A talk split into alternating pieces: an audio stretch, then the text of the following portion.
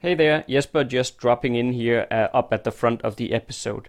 I have an excellent guest host on today, but I just wanted to drop in here quickly to let you know that we had a bit of audio quality issues. The internet on my guest end is not entirely stable, and at one point, about 18 and a half minute in, it actually drops, which means that I cannot hear him, and he keeps talking for a bit while I'm also talking on top of him to uh, hoping hoping that he's coming back online. So you're gonna get about one and a half minute where we accidentally talk over one another. So my apologies for that. And also when it comes to his internet connection, there is a bit static on his end, and uh, unfortunately, I've done everything I can to try to clean it out, but but it's not possible to get it any better than it is now. But you can hear everything he says, so I've decided to release this episode anyway. So I hope you will get a lot out of it and uh, much, much apologies for the audio quality uh, here. Thank you. You're listening to the Am Writing Fantasy Podcast. In today's publishing landscape, you can reach fans all over the world. Query letters are a thing of the past. You don't even need a literary agent. There is nothing standing in the way of making a living from writing. Join two best selling authors who have self published more than 20 books between them. Now, on to the show with your hosts, Autumn Birt and Jesper Schmidt. Hello, I am Jesper, and this is episode 43 of the Am Writing Fantasy podcast. And we are going to talk about reviving dead books, meaning how do you get books that doesn't sell to start selling again? And uh, as you've noticed, uh, Autumn is not with me today, but instead I actually have a guest host, and that's Stuart Thaman, whose books have uh, reached interna- international bestseller status in the US, Australia, and Canada. So, welcome to the Am Writing Fantasy podcast, Stuart. Yeah, thanks for having me. And I, I actually understood uh, from a bit of our email conversations that did you spend a bit of time in i was about to say in my part of the world? Well i think it was in germany and i'm in denmark but it's close. Pretty close yeah. I was in uh, central germany went to college in würzburg. So been a, a decent amount of time in europe. Ah okay. Würzburg where, where's, where in germany is that? It's basically dead in the center of germany so it's uh, sort of a little bit to the east of frankfurt probably the nearest uh, landmark but not too far from munich and honestly, you can get anywhere from the center of the country. So got to travel around a good amount as well. Ah, nice, nice, nice. So you were there for several years then?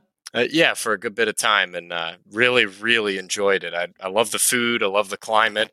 Uh, it's just a wonderful place to live. Ah, cool, very cool. But uh, but I think you're back in the U.S. now, right? Yep. So living in uh, Kentucky, which is uh, in the Midwest of the United States. So right. Okay, and, and actually before we get into the whole uh, conversation about reviving dead books which uh, which i guess you've made a bit of a specialty out of but before we get into that i, I also noticed that you're writing some lit rpg books and uh, i know that that's uh, a genre that has been a bit uh, i don't know if you can call it hot but uh, I, I, have understood that it's it's something that um, that is selling quite well in general, but but it's also I think a bit of a special genre to write. So I was just wondering if you could, you know, just share a bit of insights about what is lit RPG and and how do you go about writing it because I think it's a bit different, isn't it? Yeah, it's a, a very niche sort of uh, subgenre of fantasy and sci-fi and and really of any other genre you can sort of turn things into lit rpg but uh, it's been around for a while since ready player one came out quite some time ago but really got big when the ready player one movie debuted a couple years ago and when that came out a lot of people started to get turned on to lit rpg and uh, a lot of people will call it game lit as well and um, now the hardcore readers will will put some designations between game lit and lit rpg but typically uh, the whole concept behind the subgenre is you have a fantasy, sci-fi, a horror world, whatever it might be, but in that world there exists the sort of mechanics of an actual video game. So, uh, in I've got three different lit RPG series now that have done pretty well. Uh, it's a, definitely a hot selling genre at the moment, and it's really uh, a lot of fun to write. As and being a lifelong gamer, it's sort of like writing the video game that I wish I could play and that adds a, a, whole new dimension to the entire writing process, which is a ton of fun. But uh, really starting to get popular um, in the past year or so, just sort of a genre that's blown up. Right, but am I right in understanding that you're actually writing out stats for characters and stuff like that as well, or exactly? So there will be uh, stats for the characters. They'll have like strength, agility, uh, the sort of traditional stats that you would expect from a video game. They go on quests, they go on dungeon runs, they get magic gear. Uh, every time they level up and you know gain experience points, they need to pick new talents, and they're sort of building their their build more or less. And kind of gives you that feeling of reading someone playing a really fun video game. Right. So you're describing in the book itself what they're picking when they're leveling up and all that stuff. Yeah, exactly, and and why okay. they're making that decision and and uh, what they anticipate that decision might mean in the future. Like, you know, if I get this talent now, it should unlock these future talents, and uh, you can really uh, mentally envision the video game aspect of it quite well. Wow, that that's different. It is.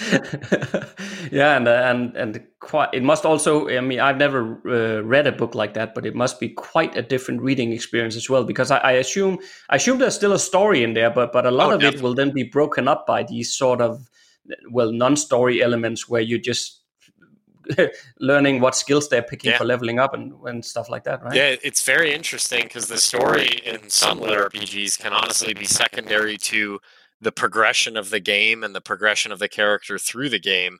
Uh, it just depends on which kind of lit RPG you're reading. But I got turned on to it just on a recommendation from someone. They they told me I should read Dungeon Lord by uh, Hugo Huesca, and I read that and just really, really, really liked it. And just thought like this is the kind of fantasy like I, I could write this. This is a lot of fun and. Uh, wrote my first one and took a while to to really get it good and, and to really perfect it. But uh, it's done really well. It's sold quite well, and I'm really happy about that. So uh, definitely a lot of fun to write. And uh, my my first one only took me 20 days cover to cover to write it. So um, very very fast writing it because it was simply so much fun to do. But how, how long uh, uh, is a lit RPG novel in general? How many words is it? Yeah, I mean, typically the longer the better. So my very first one was right around 80,000 words. Uh, okay. My I've got two more that are coming out in November that are both over hundred thousand words. So um, the longer you can get them, the better. I'm just like normal epic fantasy. People like to stay in that world as long as possible. All right. Okay, very cool. I, I, was just curious about that. I know it's a complete detour in, in versus what we're going to talk about, but I was just curious. Yep, very new stuff. yeah. Okay, but uh, maybe we should get on topic uh, for the sake of the listener here as well. Um, so yeah, I previously in the past I talked to Dave Chesson, who who's uh, who was also on this podcast a while back. Uh, he's the guy who does the publisher Rocket Software, and uh, he mentioned Stuart that I should contact you because you have made it a bit of a specialty to revive dead books, uh, and you're also doing it for traditional publishing companies, as far as I understood. But yep. But where do we start this whole conversation about how to revive a dead book if if the listener is in the situation where they have a book they've published but it's just not selling? Yeah, I think the, the first thing to do is just identify the quality of the product itself, which could be pretty difficult. And it, it kind of requires you to step back with an unbiased eye and try not to look at the book as, oh, this is, you know, my baby that I've worked on for so long and my project that I've had you know, sort of living in my heart for so long that I really want to succeed.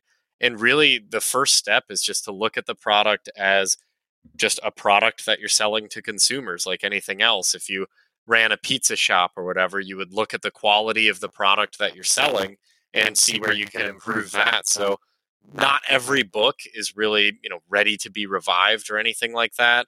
Um, definitely not. There are a lot of books out there where the quality, you know, maybe it's something you wrote 10 years ago and it's just not that great. And, you know, if you can recognize that, it'll save you a lot of time and money and frustration. Uh, I've got books that I now call dead books where I've buried those books because the quality just wasn't that good. And I'm not going to waste money trying to revive it myself. But um, then I've got other books that I wrote a long time ago, released that did not do as well as I wanted, that I have gone back and revived. And then, um, you know, working for different publishing companies, I've done exactly that. But the first step is really, especially if you have a big catalog, identify a, good candidate. So you need something with good writing, unless you really want to, you know, drop another couple hundred dollars or a thousand dollars into the uh, editing costs as well. But you want to make sure you have something that's got a, a, good enough backbone, essentially, to where you can improve it enough and, and revive it, and, and it'll actually be worth it. Um, but mm. figuring out which book that is in your catalog should really be step one. So really, the thing with the strongest writing that didn't sell, that that the non-selling factor was a surprise. That's that's probably step one for sure. Right. Yeah, and that of course makes sense. But but the thing or the question that popped up into my mind here when you said that is like, but it's not. I don't think necessarily that every author can recognize that themselves. So so you know of course, if you're doing it for a traditional off, uh, publisher and and they give you some dead books that they could, you know, Stuart, can you please revive these for us? Then you can approach this as the outside opinion that that takes a look at the book and say, okay, this is not up for, the, you know, this is not good enough or, or whatever. Uh, maybe that sounds a bit harsh, but but you know what I mean. Uh, but if it's the author who who's supposed to do it on his or her own books, um, do you think that's possible to do, or do you need somebody from outside to take a look? It's definitely difficult, and I, I think as I I've have worked a little bit as a um, professional editor and proofreader as well, and uh, worked in acquisitions for a publisher for quite some time, reading through manuscripts in the slush pile and that kind of thing. So I think that gives me a little advantage and a little better perspective where, you know, I'm not attached to even my own writing as much as someone else might be. But I, I think that's a skill that people can develop. If you look at something, especially if it's been a while since you've actually sat down to write it, uh, you'll find oftentimes, at least in my experience, that even if I loved a book in the moment I was writing it and I was really, really into it, thought it was going to be fantastic, going back and rereading it, I can look and say, like, oh, this just, you know, it's just not my best work. I've advanced as an author. I'm better than this now. And this just doesn't really do it for me. Um, and I think that's a, a, skill that people can develop. But honestly, I, I think there's a lot of editors out there that should be able to take a manuscript from someone if you send it and you know maybe they charge you a hundred bucks or whatever but just ask the editor you know for their outright opinion say do you think this is good enough for me to publish? You know from the stuff you've seen that you've edited um, you know editors a lot of times will follow how well their books do that they edit and you know look at it and say hey if I were to try to revive this, do you think it's worthwhile? And, and just trying to get an honest answer that way. Yeah. Yeah, I agree. Uh, and, and I think what I've often said before is that uh, you need to be careful because what happens a lot of the time is that, of course, with every single book that we write, the better we become. Yep. So you you you need to be careful also that you you don't step into this never-ending spiral of you know because you can always go back and rewrite some older books and make them better. Exactly. But you need to really ask yourself is it worth it? Because the amount of time that you're spending rewriting is is quite uh, you know it, it's it's quite an investment of time to do that versus if it's just a cover that is off you know that it's a much easier fix to to see so i, I was just wondering because my, i was thinking that if i was going to approach it rewriting was unless i for sure knew of course that this is just not good enough then it's it's a given obviously that you need to do that but i was just thinking from a time investment perspective I think that the rewriting part would probably be the last thing I would do. I would probably try out all the other elements first, or or, or what what do you say yeah, about that? If if it's a book where you can simply declare like this is a, a book that needs rewritten, my recommendation would be just shelf it. And if you have that time later in the future, go for it. But for 90% of us, we're not going to have that much time. So just, you know, pick a different book to try to revive. Or oftentimes I've found it's it's even easier just to write the next one and just sort of forget about it and, you know, leave that book as dead. But um, really the the best you know reviving the dead books is if you can go through that back catalog maybe you've got four or five or six books that really aren't selling and just pick out you know find the one that has the strongest writing uh, the one that mm-hmm. the best that you know maybe it needs a proofread something like that um, but it doesn't need a whole lot of work to the actual manuscript in order to get it ready to go Right. And of course, uh, well, maybe there won't be many reviews on it if if it, if it is really a dead book and has always been a dead book. But but if you do have some reviews, I think that's also a place where you could go to to get some hints if if it really needs another editing pass, and you know if there's complaints about too many typos and whatnot. Yeah, exactly. I I definitely agree with that. Yeah, yeah. Um, but I, I was also thinking in terms of the look inside part you know from the amazon how, how, much attention are you are you placing on making sure that those first uh, i think if i mem- remember correctly i might be a bit off on this but i think it's 10% of the book or something Somewhere like that. there at least yeah. Yeah. So, So- the first 10% i think you you can see uh, uh, from the look inside or the free sample on amazon but how much attention are you putting on making sure that those 10% are really engaging it's definitely a part where you need to hook the reader. So not every reader, of course, is even going to look in on that feature or even know that feature exists. But it's definitely a part, um, and that that some people do pay attention to. And I think a lot of other authors will start there. If you know, if you've written before and you're looking for new material to read yourself, then it's an area where we're going to look. But it, it's got to be, of course, you know, professional formatting. And a lot of times, like when I work for different presses, I'll go into their material and I'll see, okay, these books were made in you know 2010 or 2014, and the formatting just Right. back then wasn't as good, and they've gotten a professional formatter now, or whoever there's whoever is doing their formatting has simply gotten better. And so we just need to update this, run the manuscript through the formatting again as though it were brand new, and get it updated, get it out there in the professional quality that the other more modern books are used to receiving and and that can be definitely a big thing but i think just from a, a really from a story perspective if you don't hook somebody in the first you know 10 15 pages if you don't get them absolutely invested then there's so much other competition out there that readers will leave and especially if you're trying to sell in kindle unlimited you have to be even more um, sort of action heavy and really uh, punching it up well up front or you don't really have a chance because somebody in Kindle Unlimited, I mean, they didn't pay to download your book at all. If you don't get them committed and invested in the first 10 pages, they're just going to move on to the next book on their Kindle and you've lost them. So, uh, definitely very important from a story perspective to have a really, really strong, active opening that introduces, you know, one or two characters, keeps the cast small, sets up the overarching conflict well, and really attaches the reader to those characters right out of the gate. Yeah, fully fully agree. Um, so let, let's assume for now that that people sort of they, they have the they have the, the product itself meaning meaning the book or, or the writing itself is, is up to par. So so that that stuff is good. They have a good uh, hook in the beginning. Uh, if, if we assume that that is okay then uh, what about covers then? Yeah, so the cover, of course, is a huge aspect of writing, and you know we all know the old phrases of not judging books by their covers, and yet we all do it every single time we buy a book. It's the first step of marketing. It's the first thing you see when you approach a book, whether it be online on a bookshelf.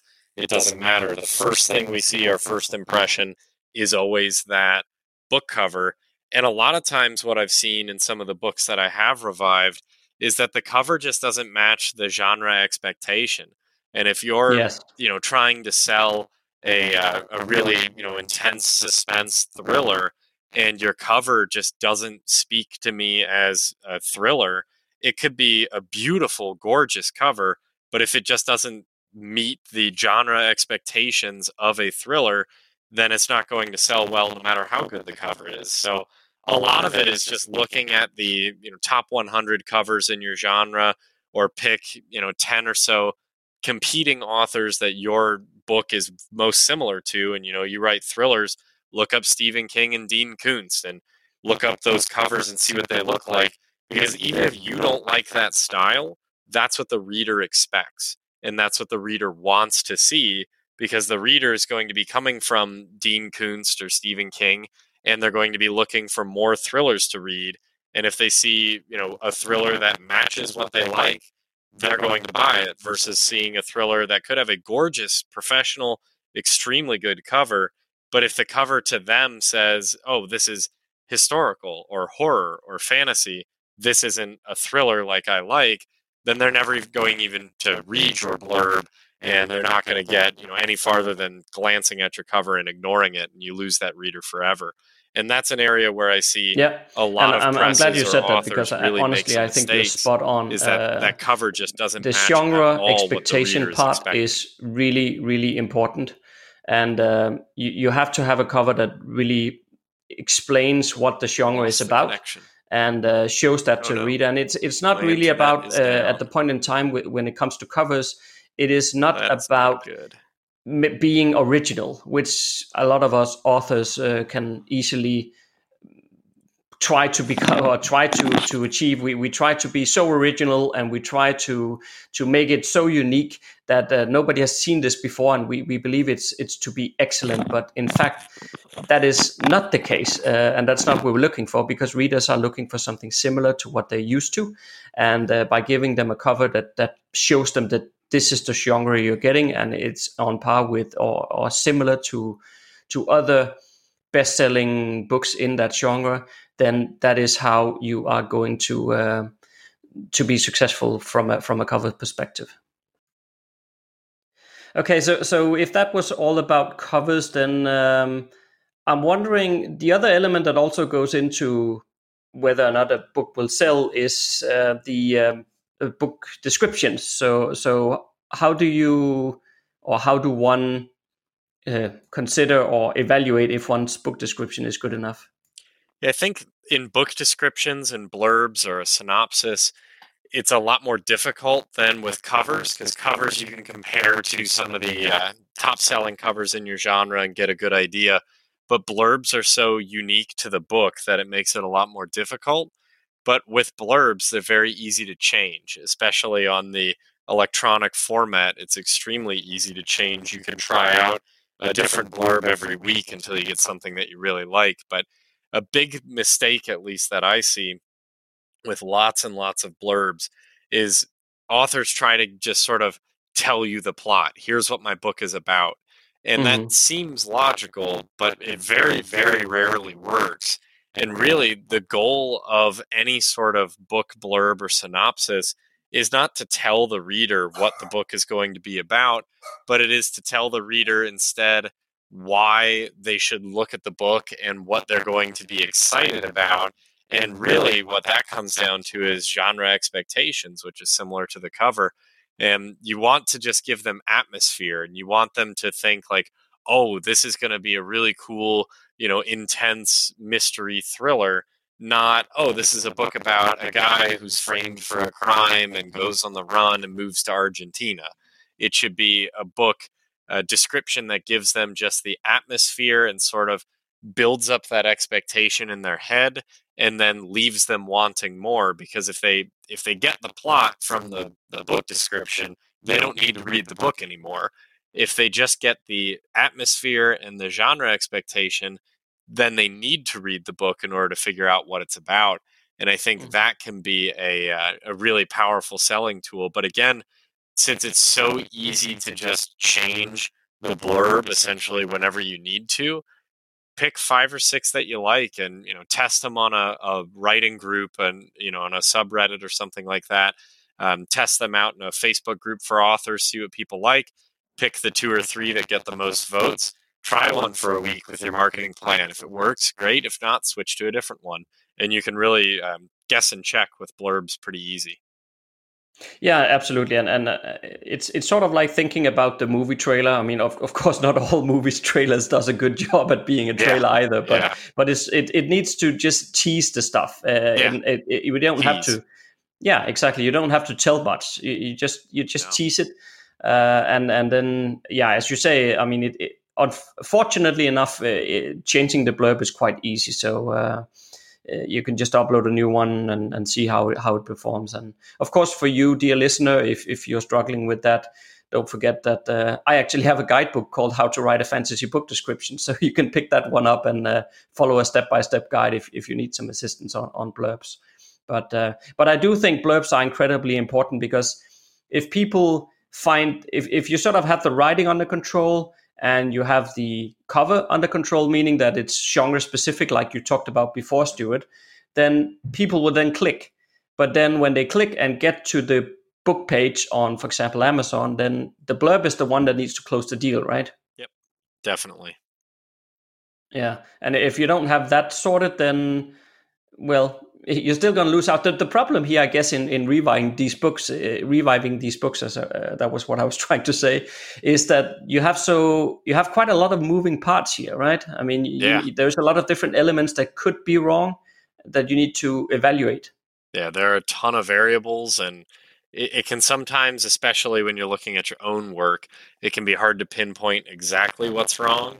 Uh, but in the end, I, I think uh, if people really take a diligent look, it's not as hard as it seems to figure out exactly where there's room to improve.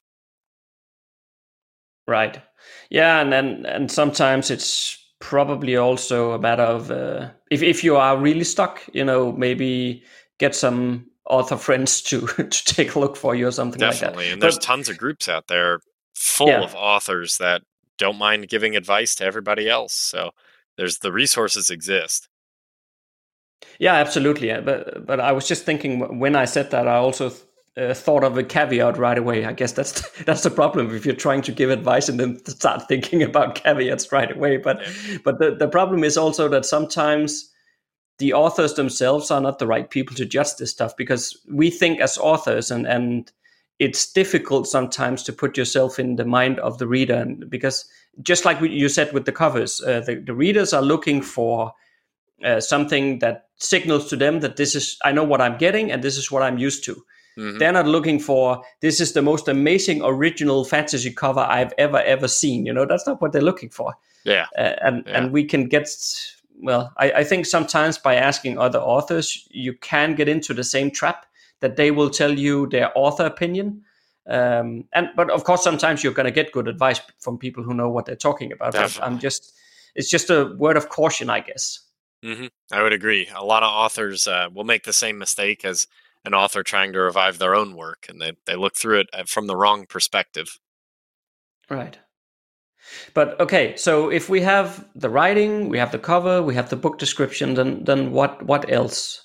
It really, once you've got all that, you're you're pretty much ready to go. So uh, you've you've got everything more or less uh, seated correctly. Uh, sometimes I've actually we've, we've changed titles on books as well. So uh, we've had titles. Right. one that comes to mind that uh, is probably the most successful book revival I've ever done, um, and it, it, was a really cool portal fantasy about a um, Japanese fighter pilot going back in time during World War II and going back to feudal Japan times and sort of becoming a sword and sorcery fantasy. And that book had a, a cover that said historical fiction to me. It had a title that was in Japanese and I didn't even understand it, even though the book was in English. And uh, okay. uh, the writing, we just needed a proofread. But uh, we changed that title to one that was very in keeping with uh, with sort of expectations and whatnot. The book's called Samurai Wind by Nigel Sellers, but uh, we we revived that and, and got the new title on it, got a new cover on it, and everything. And then really from there, the bulk of your work is finished, and all you need to do is just find that audience and figure out where those people live. And with a samurai themed portal fantasy with a little historical bend to it, honestly, that appeals to most fantasy readers already. That's something that a lot of fantasy readers are going to really enjoy. So all you need to do mm. is is uh, then dive into your you know sort of traditional marketing approach and uh, for me that would be facebook and amazon ads testing keywords figuring out which keywords are getting your sales and then uh, pumping really as much of your budget as you can afford into those valuable keywords until they stop working and then reevaluating once those keywords fall off a little bit but uh, once you get to the point where you've got you know the title the cover the blurb and the writing, that is pretty much everything. You're you're more or less there and ready to market it again and and really rebrand the novel and and get people interested in it. Yeah, yeah, I would agree. Uh, and of course, then once you are at that stage, then you have the same problem that everybody else has, and that is to, to drive enough traffic there and and win those uh, bits and all that. But do you have any any good advice when it comes to to running some ads and getting getting the traffic to that book that you now know it's good and you know it should sell, but you just need to get eyeball eyes, eyeballs on it? Uh, do you have any advice on on how to best go about that uh, the advertising part of this uh, equation? Yeah, it's it definitely marketing books is tricky and sort of the uh, the pitfall, I guess, of almost every author out there that I talk to. Um, on my website on stuartthamanbooks.com, I've got a whole series of free articles about marketing that go in in a lot more detail than uh, just a quick podcast. But essentially, the biggest advice, if you're using pay to click or, or yeah, pay per click ads, that's it. So if you're using those pay per click ads, uh, which I recommend, you just want to sort of start with the shotgun blast and and hit as much as you possibly can right out of the gate.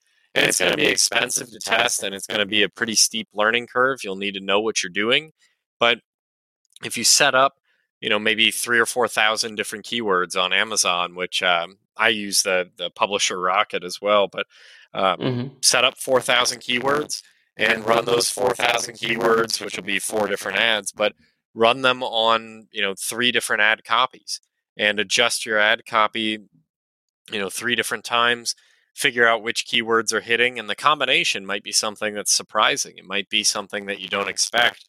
And you might have, uh, uh, you know, a keyword with an ad copy that doesn't strike you as something that you would you know would work for you but again the author's not the customer so you, it's hard to think like a customer, and we don't always understand the customers. Um, but really, just sort of testing as much as physically possible for as long as you can to get enough data to be meaningful. Then figuring out from that data, okay, what about this makes sense, and where am I actually going to make money? Um, you know, kill those keywords that are just sucking down budget with no returns. Kill those off real quick. Figure out the the ones that the keywords that are giving you the best bang for your buck, and then put more and more into those keywords or maybe try five or six different ad copies with each keyword to see what works the best and eventually you know it might take you a month but you'll pare it down to where you've got ads running that are going to be very profitable on either facebook or amazon whatever it might be. You'll get ads that are are churning out a high rate of return. Yeah do you uh, tend to uh, bit high to to to get those uh, or basically to revive the book so to speak you know to get to get the amazon algorithm to pay attention to you. Do do you tend to bid high to make sure you're winning those bids or or do you just bid so that you're sure that you're going to get a return on investment if you win the bid so how, how do you go how do how do you go about yeah that? bid setting is definitely difficult. I'm not going to say i'm a master of that just yet. Honestly in the beginning, I, I, like to set the bids higher just because I'm I'm kind of impatient when it comes to getting that data and figuring it out. So I'll yeah. blast a lot of ads in the beginning that are going to cost a good bit of money and have pretty high bids just so I can get all that data and you know run through my budget every single day to make sure I'm I'm hitting it. And uh, once I get all that data, I'll tone it down and and most of the time, once I have an ad that's fairly refined. I'll just set it to the uh, Amazon recommended bid, and and they do like the dynamic bidding where they'll adjust it for you up to like 50% of what you put in. So I'll put maybe 50 cents in, and so that'll let it adjust up to 75 cents if it needs to. Uh, and that seems to work pretty well. So you're not getting, you know, the prime time uh, bids. You're not winning those, but you're still at least, you know, winning enough bids to get a decent amount of impressions, a few thousand impressions or whatever it might be on each ad and and that's really what you need. But once you pare it down, I think the the bid matters maybe less and less. And it might be the case. I've had it a few times where reviving an old book, I've found that it wasn't any keyword that was even expensive that ends up being the winner.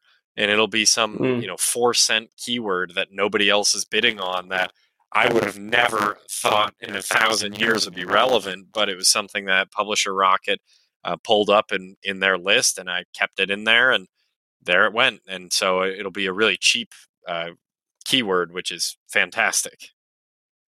Yeah, I know. I know Dave Chesson likes to share the example of uh, of uh, what was it? Book, book, book. I think that yeah. was the keyword he was using. Just three times the word book in a row, which uh, makes absolutely yeah. no sense at all. Who's searching that? Who types that in on Amazon? yeah, I don't understand. I, I don't know I don't what understand. they're hoping to find when they search book, book, book. But people do apparently, and that keyword is typically cheap, so you can grab it. Yeah, yeah, indeed, indeed. Okay, well, I think that that, that is uh, good in terms of reviving the book. So, so you, you certainly need to drive the traffic there, and and all the usual stuff that we usually talk about is is of course also relevant in the sense that uh, if you make sure to write in series, then of course you can afford to spend a bit more on on this. Uh, book one in the series that is dead uh, because hopefully people will now start reading through that and, and like it because you just made sure that the product itself is good uh, and then they'll buy the other books and and that will bring you back some revenue meaning that uh, you will cover some of your ad spend. Exactly. Yeah. Okay uh, stuart uh, is there anything else that is important to know about uh, reviving dead books uh, that we haven't talked we about covered yet just about everything um, I, I guess as a last bit of advice i would say uh, one of the biggest mistakes I see authors making is is always with the cover and just the concept is actually a, a, line that I read, I think like two or three days ago, it just came up. Another author online mentioned that you're when you look at a cover, you should not be looking for some flawless work of art. You should consider your cover to just be your first marketing tool. And even if it's a cover that you personally don't like, if it fits in your genre and it fits what readers want, use it. It doesn't matter if you like it or not because the paycheck is what what the author's in it for. So uh, doesn't have to be some you know flawless work of art. You can always make a special edition later that's going to be your flawless work of art, but uh, you need to sell books first before you can afford that special edition. Yeah, absolutely. And and you mentioned earlier on that that you had some articles or, or blog post or whatever uh, that uh, goes into some of this. So if you send me the links to that, uh, Stuart, then I'll add those uh, links into the uh, show notes so Yeah, people sure. can uh, can go and read if they want. Yep. Yeah, just Stuart Thaman Books is where you can find it all, and we'll get those links up there. All right, perfect. Okay, thanks so much for for joining, Stuart. Yeah, thank you. So next Monday, Autumn is back, and we are going to talk about whether or not free books are worth it as a marketing strategy. If you like what you just heard, there's a few things you can do to support the Am Writing Fantasy Podcast. Please tell a fellow author about the show and visit us at Apple Podcast and leave a rating and review. You can also join Autumn and Jesper on patreon.com slash amwritingfantasy. For as little as a dollar a month, you'll get awesome rewards and keep the Am Writing Fantasy Podcast going. Stay safe out there and see you next Monday.